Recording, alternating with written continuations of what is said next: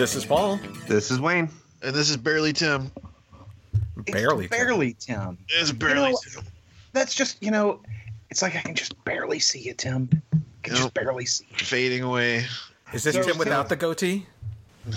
Like like the mirror universe Tim, perhaps? That is, it's Mirror Universe, Tim. I, uh, I'm gonna really gonna miss the guy that won the first Survivor. Richard Hatch. That is so bad. You know, he was out there doing Battlestar Galactica before Battlestar Galactica was cool. You know, you know, our, our, our commander Apollo has passed away. I had no idea, Paul, that he was 71 years old. I did. I mean, I I, I thought he was. Uh, I mean, Apollo, wasn't he Starbuck? no, he was no, Apollo. He was, he was Apollo. Ah, okay. Starbuck was uh, Dirk Benedict. Yes, sir. Dirk Benedict is still around, right? Correct. Wow, this is a Good. heartless conversation. That's Face Man. Can you tell I'm not a fan of the original? well, you know, Richard Hatch was also in the uh, the the new Battlestar Galactica. That's yeah, right. and That's right. he was awesome in there. So I met Richard Hatch. he was a he was a terrorist. yes. Yeah. Go ahead. Sorry. Did I tell you I met? Well, you knew I met met met, met Richard Hatch. Yeah, Paul met Richard Hatch at a at a local science fiction convention, right, Paul? Is he Yeah. as crazy as everyone I've talked to that's met him? Because I've heard he was pretty insane. Well, you know, so when I met Richard Hatch, it was at a science fiction convention that. So the science fiction convention, I don't even remember the name of it. Um, I think it was like Fantasy convention. Um, had moved from its usual location at the library and had expanded into the convention center. Um, and I guess they thought that because just by expanding and having Richard Hatch, they would have broadened the crowds, but it didn't. Um, it was it was actually pretty dead. So um, I walked up to Richard Hatch's table because this is when he was on the new Battlestar Galactica. Um, and you know, I, I'm not a fan of the original Battlestar Galactica. I, I understand it has its merits and and and all that, but I I was never really a fan. Um, but you know, fan of his on the new Battlestar Galactica, and uh, you know, I I got to chatting with him, and like he pulled up a chair for me, and like because there was no one there, so like I spent 45 minutes talking to Richard Hatch, um, like basically manning the table with him. I think he just needed the free help. Um, and, then, and then he gave me a copy, like, and then he gave me a copy of his uh, role playing game book because no one was coming by. So he gave me a copy of his role playing game book that that I promptly gave to Aaron. well, and you had it autographed for me. I did, I did. Um, so I mean, it was a cool experience. I, you know, he he, I did not get the impression he was crazy. Um, you know, he was a little Hollywood. You know, a little, uh, you know, he he definitely was a, a little big for his britches. You know, in my opinion uh, of the guy, and I don't mean to speak ill of, of someone who recently passed away because I did enjoy my time conversing with him and and chatting with him. I I, I genuinely that, that that's a good memory. Um, because I, you know, it's it's a lot better than my experience with Stephen Amell, who wouldn't touch me.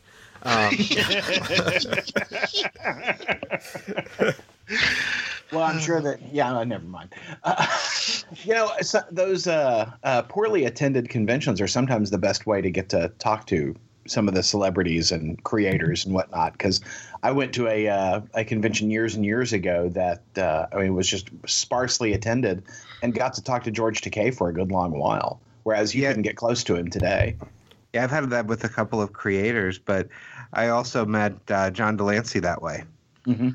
And he was just at a convention, kind of at a table by himself. So, Aaron, is this when George Takei invited you to Taco Bell? No, he invited me to Red Lobster. there, there was a group of us, and he said, uh, he said, you know, he, he, he was doing his uh, bit about uh, V'ger. Oh, I love V'ger was so erotic. You know, all those throbbing orifices. Uh, uh, uh, uh. And so he the after he, count? oh my! Uh, uh, uh. And uh, he uh, we got to the end of his panel and he says well you know there's only you know 10 of us here let's go to lunch. There's a red lobster across the street. And so my buddy says let's go to red lobster. I'm like eh, i don't care for red lobster. We, we could go with george takei. Eh, i don't feel like fish today. Eh? yeah. Yeah true story You're gonna regret that when when when My we have the, when we uh, uh, when we have the episode of in memory of George Takei. or Right, Takai, right. you're going to be like, shit. My buddy should've gone to Phil Red still. Lobster. My buddy Phil still gives me shit about that. We could have had lunch with George Takei, but no, you wouldn't go to Red Lobster. Let me tell you your buddy Phil something. Huh. If this was a story about your buddy Paul, I would have been like, all right, Aaron, deuces. I'll see you after lunch with George Takei. yep. That- that's how that would have gone. Yeah, yeah, yeah. So yeah, Richard Hatch, um, you know, unfortunately passed away due to cancer this week, and uh, yeah, it's a it's a bummer. Um, but you know, I like I said, Well- I got, I'm glad I got to meet the guy. I understand that uh, Battlestar Galactica, the the first series, does not rock a lot of people's socks. But you got to remember, there was nothing back then, and that was following right on the heels of uh, Star Wars. And you had Richard Dykstra doing the special effects. So it was the first time you had movie quality special effects on a weekly television show. And that was huge. And while the stories were not altogether very good, there were some standout episodes. And so I I really appreciate the effort that they made in that first series. Yeah, I mean, if I would have seen it when I was younger, further back, you know, closer to time, I probably would have enjoyed it. The problem is, I went back and tried to watch it after watching the current model, the current modern Sure. Battlestar Galactica, and it just didn't hold up. Sure. No, it has not. It has not aged well at all. I, I was totally waiting for Wayne to make an age joke, but he didn't. So Wayne, good on you. Yeah, no, I respect sci-fi that came before us. if Wayne respects anything that comes before him. Oh, reverse, reverse. That's why I like your Bob, Paul. oh, damn! Uh, I set myself up. Yeah, you did. I did. So, big news um, announced this week via ABC News, because they're owned by Disney, and so is Marvel, that the next big Marvel crossover is going to be Secret Empire. What is that? So we talked a little bit about last week about Captain America and the politics and comic stores and things like that. So this is the culmination of everything they've been building up to in the Captain America book. Um, how when Captain America was reborn uh, a couple years back, Found Jesus. no, uh, so he was brought back by a cosmic cube, and um, what was unknown at the time is that the when Kobik brought Captain America back using the cosmic cube, he was influenced by Red Skull to restore restore Captain America, but changing the history so that he was actually a secret Hydra operative um, the entire time. So that's you know when when it was big controversy, I think about a year ago, Captain America was an agent of Hydra. It was because when he was brought back, uh, the cosmic cube changed his history. Um, so that's the story they've been built. This is the story they've been building up to since Nick Spencer took over writing on Captain America, and it'll all come to a big culmination in the pages of Secret Empire later this year. Um, also written by Nick Spencer, featuring uh, a rotating artist team. Uh, I think it is Steve McNiven um, is is the artist on the first book, and I uh, the other artists are Andrea Sorrentino, Daniel Acuna, and Leinil Francis Yu. Um, Oh, art cover art by Mark Brooks. team. Yeah, I gotta Yeah, tell you, Aaron. I'm actually kind. I know I'm. I know I've been out of Marvel proper for a little while, but I'm actually think I'm gonna pick this story up. I- I'm I'm kind of interested in it, and so one of the reasons I'm excited in it is they say it's, excuse me, this is the plan that Captain America has been, you know, do, working on this whole time, and it's the worst day in the Marvel universe. There are three huge incidents that happen, um, and you know it'll take everyone in the Marvel universe to take on Captain America, and at the end of this, uh, Marvel has decided, you know what, we need to go back to basics, get away from heroes fighting heroes. Basically, they're going to do a DC rebirth, and um, you know, kind of go back to some of the classical um, viewpoints, or I should say, uh, the core concepts of some of their characters. And uh, one of the th- and given that the story involves a cosmic cube, I wouldn't doubt we might see some continuity correction going on, maybe a rethawing. I don't know. That's just speculation. um, but I don't know. I, I think I'm, I'm genuinely interested in this storyline. Even though I haven't been reading Captain America with a creative team like that, I, I, I at least got to try the first issue. You know, Paul, you're charming. Uh, I uh, you, you're you're that you're that girl who's just you know I know I I have been I have been you know brokenhearted and brokenhearted and brokenhearted time after time, but by God I'm ready to love again. That's Paul. That is me. He's willing to take he's willing to take a chance on love. He's, he's ready for love. Yeah, yeah. I I, I just think that's sweet, Paul. I'm looking for You love in poor all the wrong places. You Yeah. poor deluded bastard. I look forward to the pain in your voice soon. Weak Yeah. I don't know why he doesn't call. I don't know why this Marvel crossover is terrible. Those are going to be some good reviews that none of the rest of us will have read the book.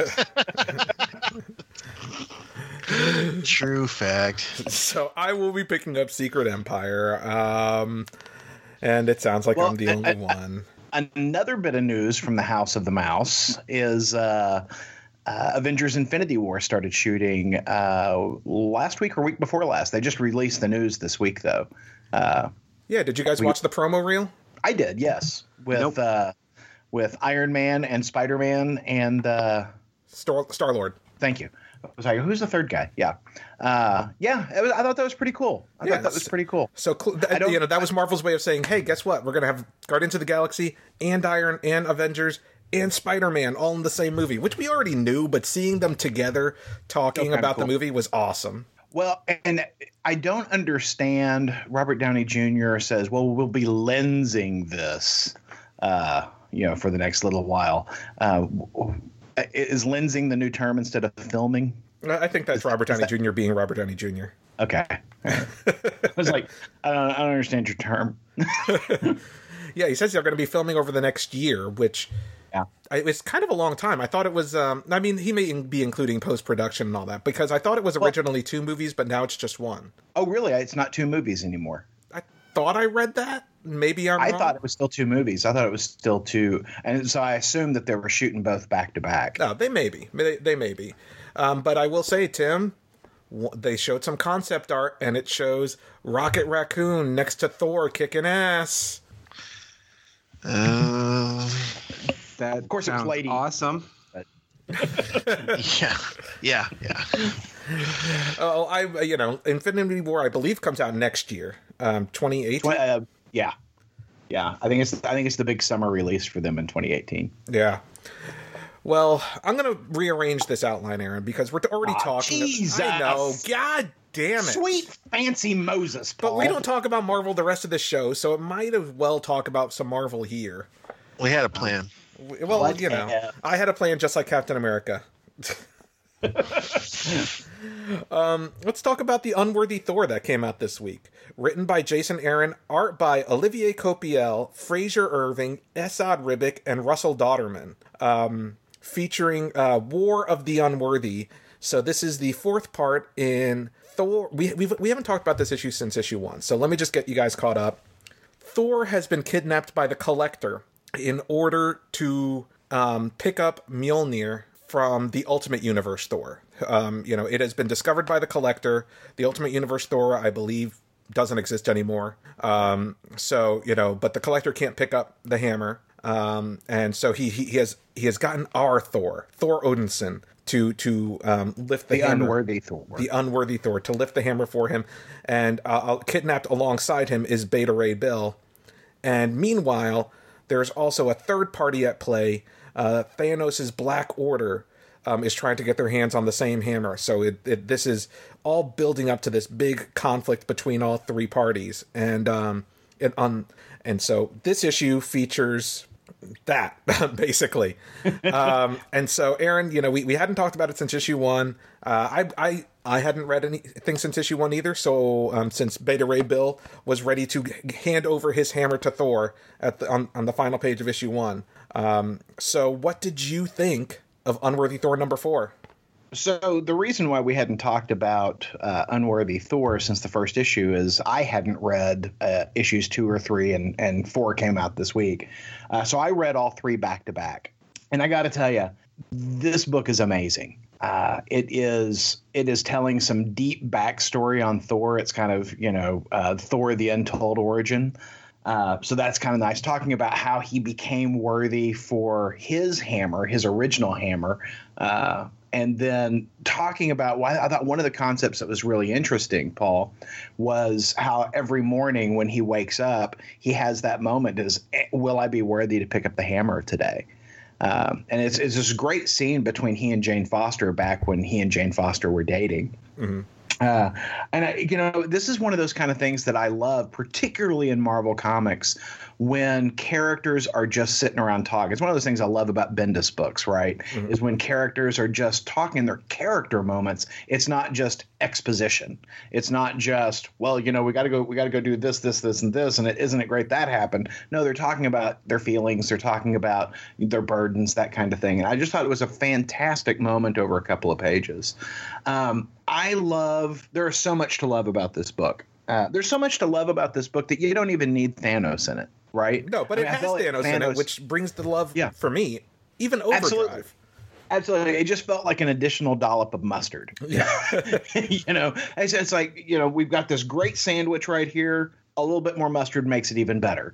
But uh, you know, I, I love sometimes the collector is depicted as kind of a pansy. You know, he's he's he's not he's an elder of the universe, but he just doesn't seem like there's much about him. It just seems like Spider-Man could kick his ass, right? Yeah.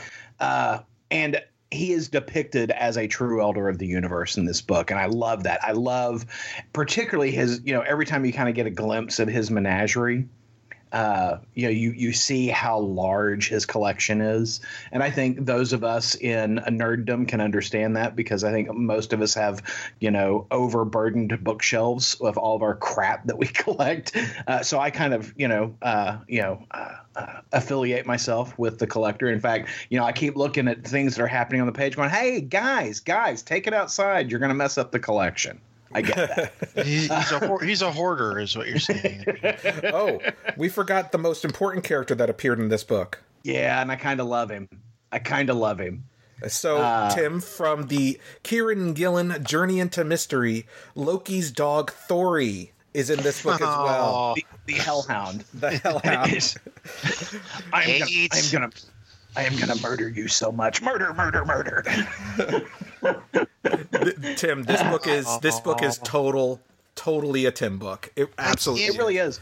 There are so many wonderful pages of Thor riding into battle on his giant goat. Uh, I just, I just, I'm, I, I'm gleeful about it. The, and the artwork is stunningly beautiful. Oh yeah. just stunningly beautiful. I mean, even with the the in issue four where there's a bunch of different artists working on it, each one of them is selected for a piece of the story. So you're having flashes back to very young Thor, to the worthy Thor, uh, you know, different places in his history, and it's they're just great images. And what I find amazing about this story, Paul, is it's all built off that craptastic crossover original sin yeah.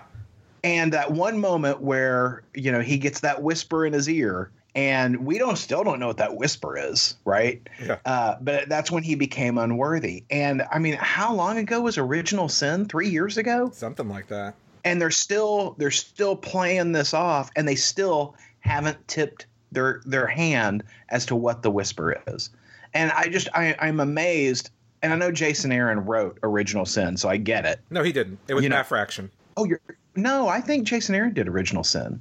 Matt Fraction did uh, Fear Itself. Oh, you're right. You're right. Yeah, you're right. I, I don't remember. I, I don't know because I didn't read Original Sin. So Yeah, yeah. And there were things I liked about Original Sin, but it just it wasn't as good as this book is, and that's what I find amazing is that he took that kernel that he planted, right? Yeah. And and made it into this wonderful thing. Somebody should look up Original Sin. Maybe it was Bendis who wrote No, it. you're right. It was But, Jason uh, Aaron. I'm looking at it now. was it? Actually. Okay. Mhm. Okay, good deal. Um, I, just I'm amazed at how strong this book is, and I love how independent of the current Marvel continuity it is. Because I'm not reading hardly anything else in the Marvel universe that's not uh, uh, a licensed property, uh, and, and this book is just fantastic. And I cannot, uh, you know, he has tried to pick up that new hammer, the hammer from the Ultimate Universe. And I- the thing that I find so interesting about it is I always equated the the Ultimate Universe Thor as weaker than our Thor, um, and for some reason that hammer has become more powerful than the hammer in the six one six. Yeah. I, I so I'm interested by that. I mean, has it has it distilled all the power of the Norse gods from the Ultimate Universe? Maybe that's why it's so powerful. Um, Well, maybe because I'm it's the only other Mjolnir in existence. I don't know. You know, Yeah. uh, but I will say in the letters page, it shows Thor holding this this hammer, the Ultimate Universe hammer, um, fighting Thanos on- on the in the letters page, the cover of issue number five, and I'm like, oh my god, this is everything I want in a Thor book. Well, I, and I, I, what I, what I hope, you know, I, I suspect we'll get to a point because he hasn't been able to pick up this hammer yet. He hasn't been able. that he keeps getting fought back from going to touch it because the Yeah. collector doesn't want him to take it. The collector wants this hammer for himself um, because apparently it's so powerful. I hope we get to see him with it for a while before they reset. Because now they're getting to a place with this Thor that I'm particularly interested in. I agree. So And- I, I, yeah, go ahead, Paul. I'm sorry. I, I was going to say, if you've been out of Thor, Tim, for a while now, this this is this is your Thor. I mean, this is absolutely your Thor. He's just angrier. I, I do I do like how angry he was and was shocked when he cut his hair. I mean, that, it's funny how, how shocking that was. What are you doing, dude? Yeah, I'm not, I'm not. I'm not. I'm not doing that. But thanks though. Aw, It's really good. It is super good. we tried. It's packed with thunder. And I, I you know, there, I, Beta Ray Bill is drawn exquisitely in this book. Oh yeah, and just him standing in front of Thor's uh, cell after he has uh, busted him out and says, "Are you ready to bring the thunder?" Like, yes. bring it. Yeah, I, this this book scratches me right where I itch. It is so good. So now we can move over to the DC section of the show.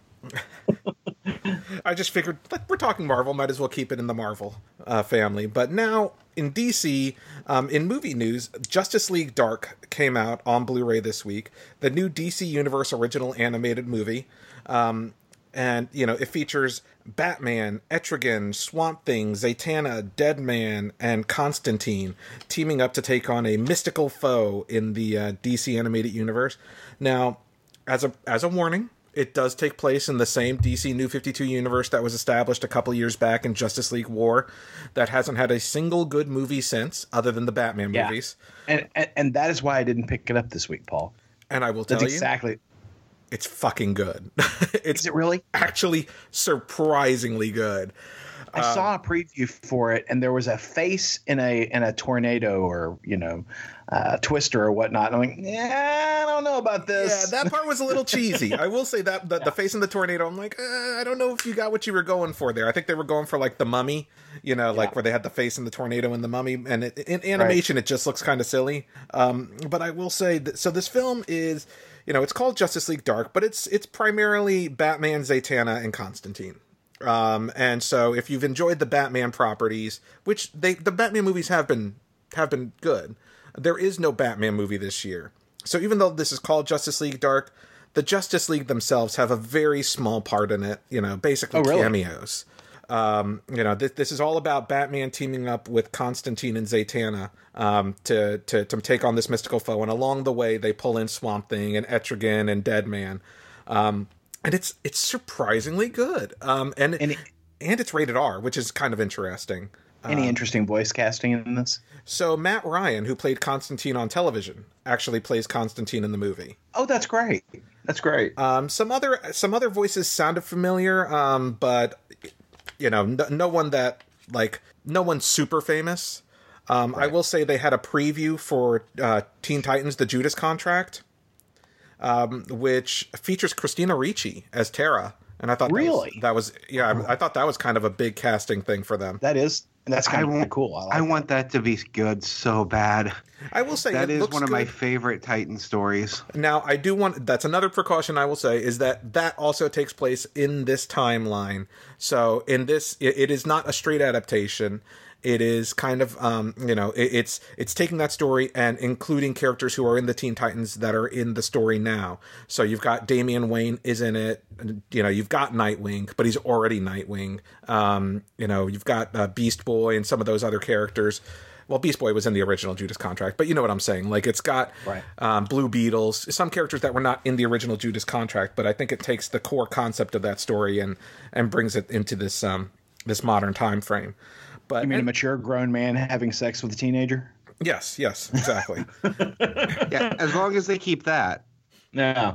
Yeah, but I mean that looks actually pretty good too, and the fact that they got Christina Ricci, I was like, you know what, that that's actually, and you know they they show casting. Summer for voice, um, or I, I should say they they play some of her voice. They show her doing some voice work. They showed some of her voice. they show her doing voice work, and uh, she she seems to be doing a really good job with it.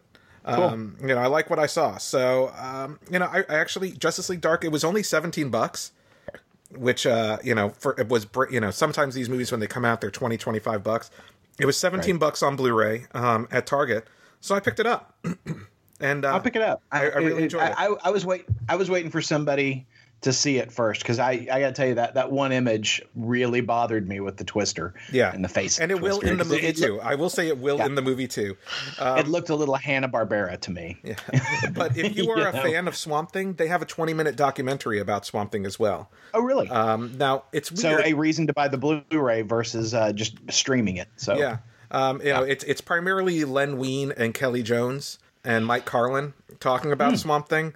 Um, you. Know, they, they, they talk a lot about Bernie Wrightson in the past tense, but Bernie Wrightson is still alive. I guess he just didn't want to participate in the documentary. Um, but definitely recommended. cool. Well, Paul, I uh, it's not on the outline, but I uh, God damn it. watched a I, I watched a movie this week that came out last year, but I didn't get to see it in the theater, and that's Arrival. Have you seen that? I have actually. Um, I don't think we talked about it on the show, but I dug the hell out of that movie. Oh yeah. I, From I, I was- everything I've heard, it's supposed to be incredible, and everyone that's seen it particularly says that I would love it. what I like about it is it is very much a film in the spirit of Contact. You know, the Carl Sagan novel that was made in a film to a film by J- Jodie Foster, uh, or with Jodie Foster. Um, it is about communicating with aliens, and I got to tell you, I dug that movie, and I loved the end of it. I I I, I, I was stunned at how much I enjoyed that film. So uh, it, I I got it. I, I uh, got a digital download of it, and it was so good. Yeah, the arrival is or arrival. I don't even think it's called the arrival. I think it's just called arrival. Um, it's it's it is really good, solid acting. Um, really good acting from uh, Jeremy Renner and Amy Adams and everyone involved. Uh, Yeah. So yeah, I thought it was great. Um, you know, it's funny because I took my parents to see it and they hated it. I, I, think I think you know it, it's certainly not a story. it- It's I don't want to give away anything for anyone who hasn't seen it, but I will say it is a bittersweet story that doesn't spoon feed you what's going on very either. it it is rather melancholy. Yes. Um, I, I, I, I, I absolutely agree with that. But there is a sweetness to it, and I, and I find the ending extremely satisfying. yes. Uh, but yeah, there is it is an emotionally raw film uh, from the jump. I mean, you're you're from the get go. I mean, like in, in the first ten minutes, you're like, oh god, you Yeah. know. But uh, it it is worth it is worth the trip. And I got to tell you, it. I didn't know that it was being produced when it came out, and I just never got a chance to get out and see it. And so when I saw that it was available to to uh, download, I was like, "Well, fuck, I'm going to do that." And I, I watched it last week, and it was so good. I was so entertained. Yeah. I mean, definitely check it out. Um, it's directed by the guy who directed, I believe, uh, Sicario. Um, I don't know if you saw that last year, but that was, I did. and I thought that was a great film too. Damn straight. And so, and I believe uh, I'm, I'm, I'm. I, I, I hope I don't say this wrong, but I think he is the guy who's doing the new Blade Runner too. Oh, really? Yeah, and the Dune. Um, The Dune? the the new Dune movie. I didn't know there was a new Dune movie coming out. Yeah, he, he, he yeah. So I, I just looked it up. So I, I'm not speaking out of turn. He's doing Blade Runner 2049, and he has signed up to do to direct Dune. Huh. So yeah, That's that's that's sad when good talent tries to do, make a Dune movie. It, it can't be done. no, it really can't. as much as as much as I enjoy the David Lynch attempt at Dune, it really it can't be done. no. Well, it's just difficult because the material's so dry. What? You know what? Actually, that wasn't half bad. I'll give it to you, Wayne. Nah, yeah, yeah, yeah. Okay, moving on. Yes. Well, since we're talking about directors, let's talk about Matt Reeves. Matt Reeves is the director um, of Cloverfield, Let Me In, Dawn of the Planet of the Apes, and War of the Planet of the Apes, and perhaps the director of the upcoming The Batman. Um, since Ben Affleck has stepped down from the director role, um, apparently Matt Reeves is the top contender to take over directing for uh, the Batman. And uh, if you've seen War for the Planet of the Apes, or is it Dawn of the Planet of the Apes? Dawn of the Planet of the Apes. Uh, you know that he is a damn good director. Yeah, War hasn't come out yet. No, War's the next one. That's right. But Dawn was awesome. Dawn was great. So I think he'd be a good choice for uh, for directing the Batman. I agree. I'd I'd be interested in seeing that. Uh, you know, hopefully, hopefully they if if not him, they get somebody else who's good. Yeah. No, maybe Ben Affleck. Oh no, he he said no. He said no. He said f you. But may, but maybe maybe they could they could do Ben Affleck oh well, maybe or or maybe Casey. Maybe Casey Affleck could do it. maybe Ben Affleck just needs to step down from playing Batman and just Casey Affleck can. Paul, you sh- Paul, shut up. Casey Affleck might be winning an Academy Award. You never know. That's right. That's right. Manchester by the Sea. You could. I don't. I, I don't. I don't need an Academy Award. My Batman. Thing, I mean, but you don't want Batman to walk up and oh no, that was Matt Damon. So forget my No, joke. It's Bat- Manchester by the Sea. Batman Chester by the sea. Manchester by the Sea. uh, I'm going to be laughing about that one all day. but you know what's not going to make me laugh, Aaron? Uh-oh. Any What's not gonna make episode of laugh? that Powerless TV show. You know, it looked terrible. It was. I didn't watch it. I didn't even set my DVR for it. It wasn't even something I said, yeah, I'll bank this on the DVR and watch it when I've got the flu. No, no. I, I passed that one on by. But please tell me, Paul, why it was so terrible. So, well, it, we'll see if Wayne has a differing opinion. But Powerless is the new series set in the DC universe, um, well, an alternate DC universe, I guess. Um, so it features Wayne's security um, under the direction of Van Wayne, cousin to Bruce Wayne, and uh, they are charged with coming up with new innovative technologies that basically protect. Um, powerless bystanders from the collateral damage of superheroes and supervillains and um you know sometimes this technology is also used by batman unbeknownst to them. Um so they're basically like the r&d department for batman. Um it was fucking terrible. I didn't laugh once during the season premiere or the pilot. Um and I, I you know it's funny I, I saw the commercial i'm like you know what? That looks kind of funny. And then i watched the pilot and all those same scenes that i thought were funny in the trailer like in the in the context of the 22 minute episode were much less funny to me Um, Paul, have you ever seen the TV show The IT Crowd? no I was curious what you thought of that because this show reminded me a lot of the IT crowd. Kind of a similar setup, except involving superheroes in the DC universe. But the same concept of here's somebody who has no technical ability, has no idea what these people actually do, that's put in charge of them, but she's supposed to be a people person. I thought it was funny. I thought it was a mindless, stupid comedy, but it reminded me a lot of IT Crowd, which is a show I do absolutely love, and I enjoyed it. we're gonna have to we're gonna have to agree to disagree here wayne i really That's didn't like it That's not surprising. yeah i, I Nah. really really didn't like it and here's the thing I I, mean, like I'll give Vanessa. you- I like Vanessa Hudgens because she's hot. Um, I like Ad- Alan Tudyk for different reasons. I like Danny Pudi, um, but I, I just uh, I just could not get into this show. Yeah. I thought they all did good in their roles, but yeah, it's it is a mindless comedy, but I found it funny. So I plan on giving another episode or two. It's not a great show. Don't get me wrong. I said it's completely mindless comedy, but I thought it was funny and I enjoyed it. So that's all I really look for out of a mindless comedy. It's ridiculously campy. Yeah, I mean, I was, and here's the thing: I knew all those things going into it. I knew it'd be stupid fun. I knew it'd be mindless. I knew it'd be campy, and I didn't like it anyway. But hey, I'm curious to hear what our listeners thought of it. So if you have uh, thoughts on Powerless, let us know in the uh, the comments or uh, you know on social media. I'll say there's no way this show gets more than a season. I'd be surprised if this show lasts the season. Apparently, the ratings on the second episode were were significantly worse than the first. So Oh, the second episode. I've only seen the first episode. that, same here, and it's going to stay that way. also in the DC universe this week, Batman number or excuse me, Detective Comics issue 950. That is 950 came out this week, an oversized anniversary special um, featuring a lead story starring none other than Cassandra Cain Batgirl. And Tim read this, so did Aaron and I. Tim, what did you think of League of Shadows prologue?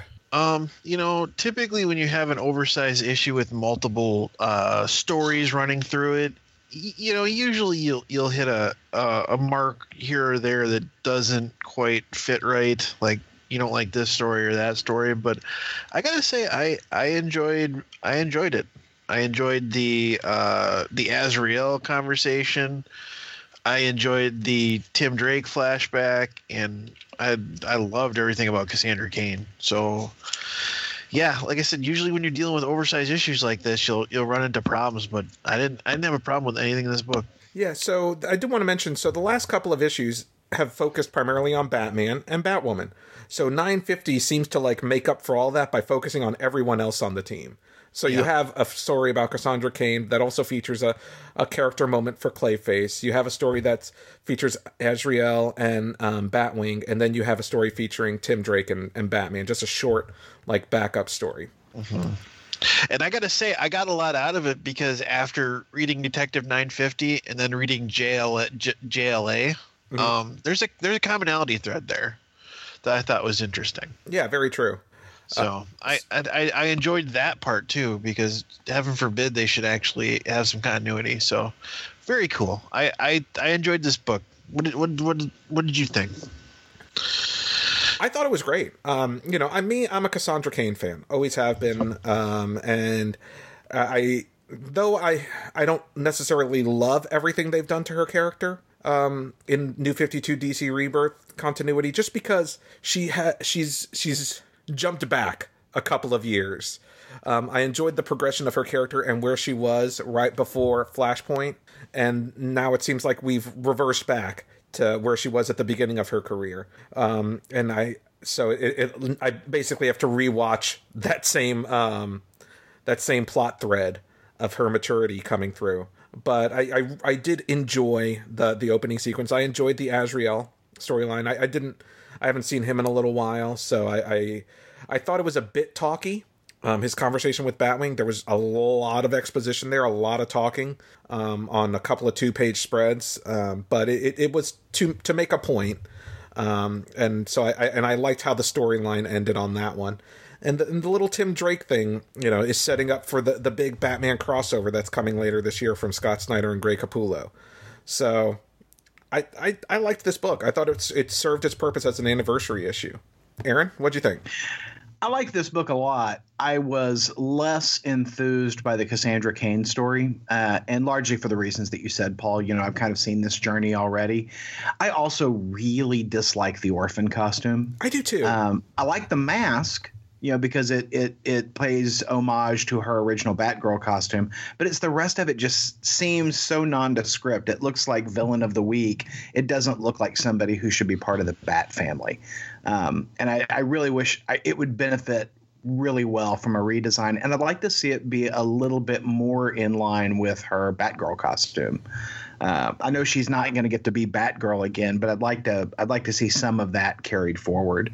Um, I love Cassandra Cain. I always have. You know, uh, since they introduced her back in the old universe, um, I think she's a she's a brilliant character, and I, and I love the dynamic between her and Batman.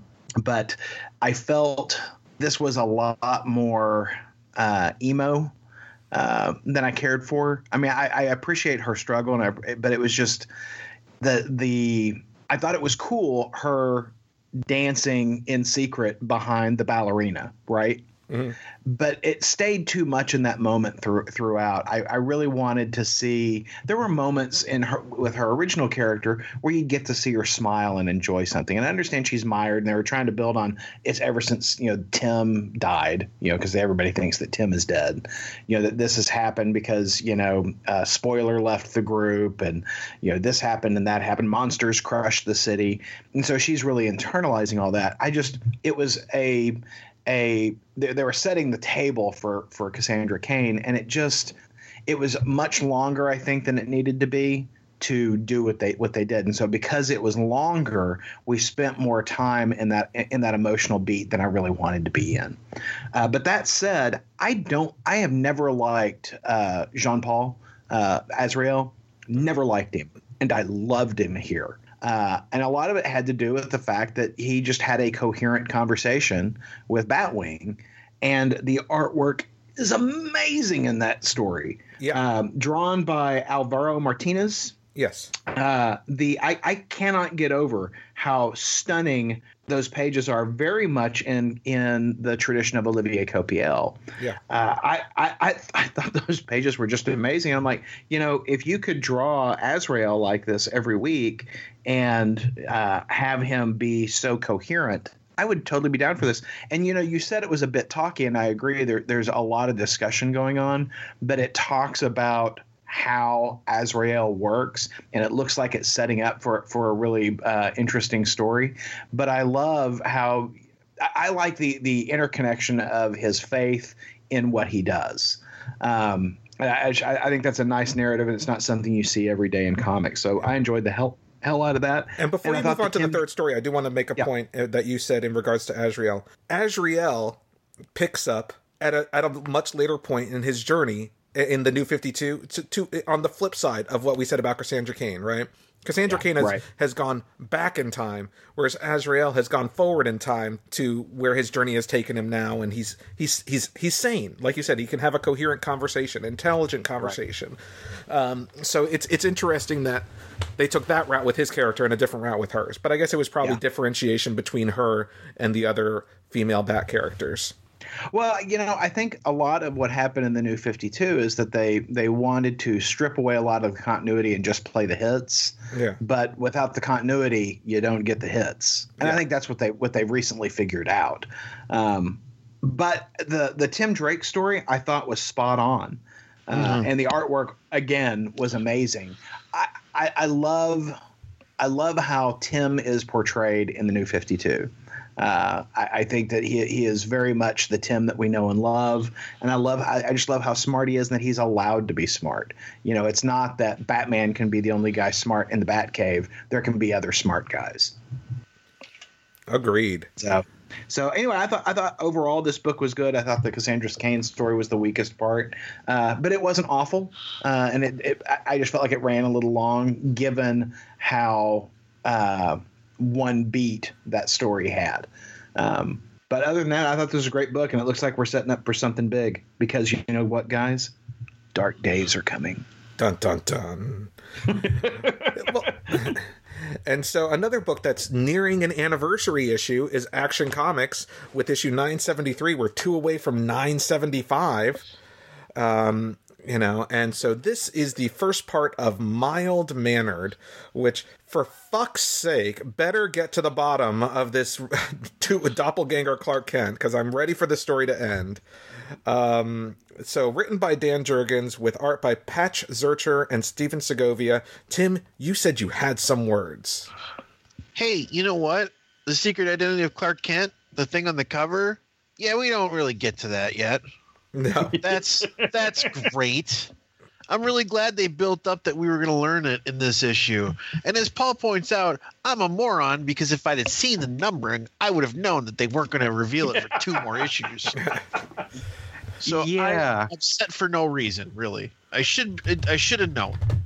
Yeah, because we learned nothing in this book other than that this Clark Kent is an utter idiot. and a creeper. Yes. I don't like this character. I haven't liked him since he's shown up, and the more we see of him, the more I dislike him. Well, I think that's the point, but at the same time, I'm I, I'm so 974 and 975 are mild mannered, and then the next um the next month we're going to get into that Superman Reborn uh, crossover between Superman and um, Action Comics. So hopefully this will happen, and we'll get some va- some validation to our concerns in the next issue. Um, in 974, we'll finally, finally resolve who the hell this Clark Kent is because I, I am genuinely ready for this storyline to end. I was ready for this book to end. Uh, I thought this issue was terrible.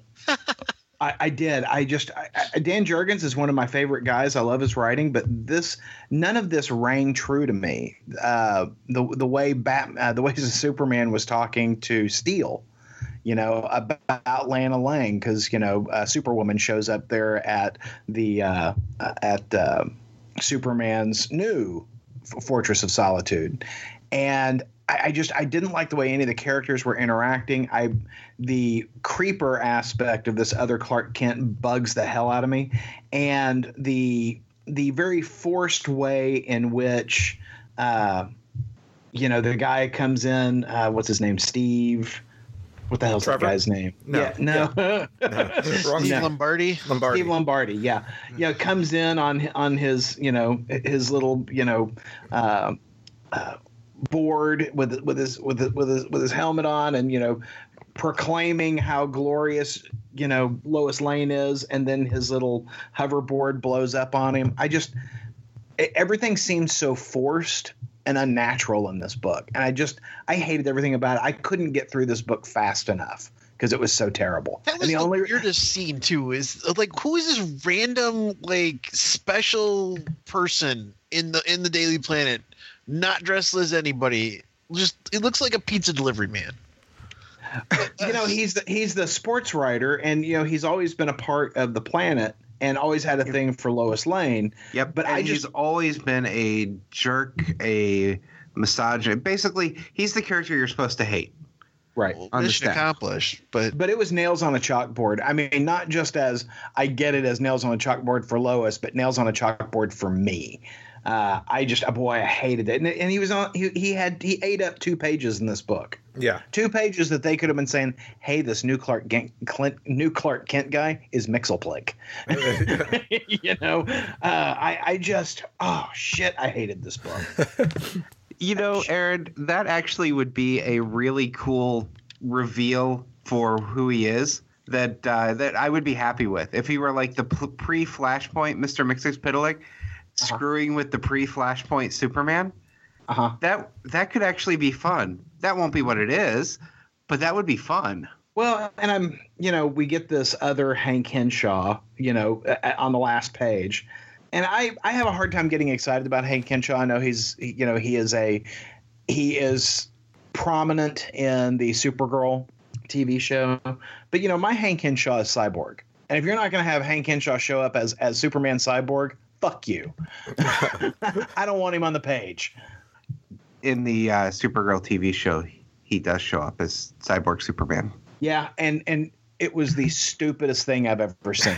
I- every t- every time I'm watching the Martian Manhunter go, it's Cyborg Superman. It is the most ridiculous words coming out of his mouth. I I will give you.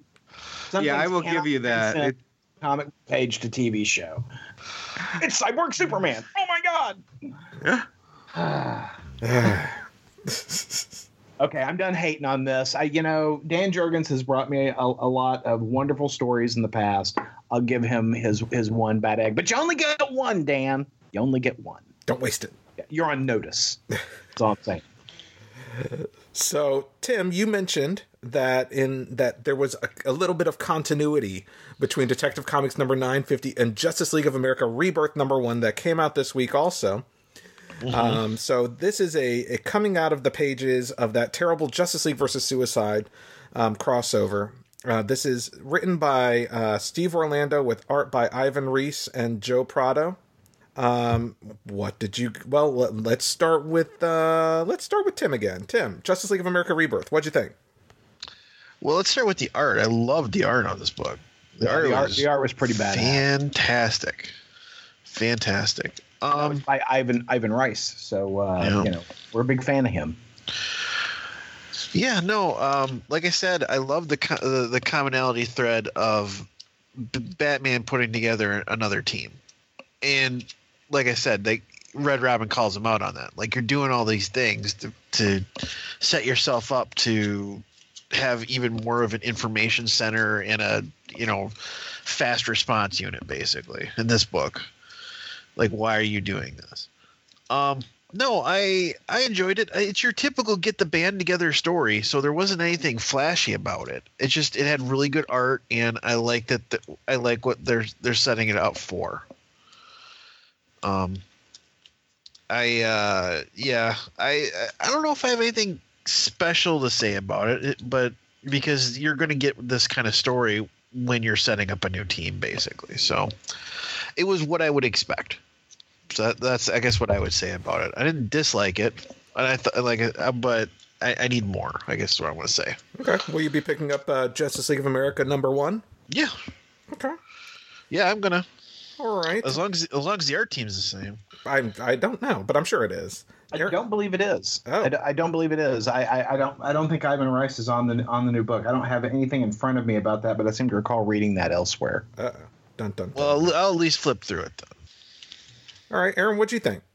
You know, again, I, I thought the artwork was beautiful. Um, I I read this before I read Detective, and so I I didn't pick up on the continuity pieces of it until after I read Detective. But I was just like, how many secret bases does Batman need? You know, because he, he's setting up a, a, a new base up in Happy Harbor. Uh, in Rhode Island, because there's all kinds of supervillain nastiness that occurs in Rhode Island. Yeah, Happy Harbor. Uh, but uh, you know, I get it now after having read Detective. But you know, I I like most everybody on this team. I love Black Canary. Um, I'm less enthused about Killer Frost and Lobo, but I thought they were both depicted well in the story, and I'm intrigued enough to pick up the first issue. See, the two characters that really have me sold are Killer Frost and the Ray. Yeah, I'm excited about Ray. I'm excited about Black Canary. I'm excited about Vixen. I have never cared about Killer Frost before. This is the first time, you know, what they're doing with her now is the first time I've ever cared about the character. And I'm finding I'm really liking the character. Ray, I've always been a fan of. Yeah. So, Paul, what'd you think? I thought it was fine. I mean, I know this is a lukewarm review, but it, it was a lukewarm book. I mean, it was fine. Um, you know, it was it was it was a zero issue. I, I think I, I, I will be picking up issue one just because I like the team and I'm curious to see um, what's going to happen. But generally, I thought it was just okay. Um, I'm, but I, I am curious enough to pick up that first issue and see what I think. Well, you know, you picked up some other books this week, Paul, um, that I don't think any of the rest of us picked up. So, it was why don't you run us through those and, and make your recommendations? Because I've got my list here of what I need to go out and shop for. Okay, well, my recommendation is that you don't shop for either of these books.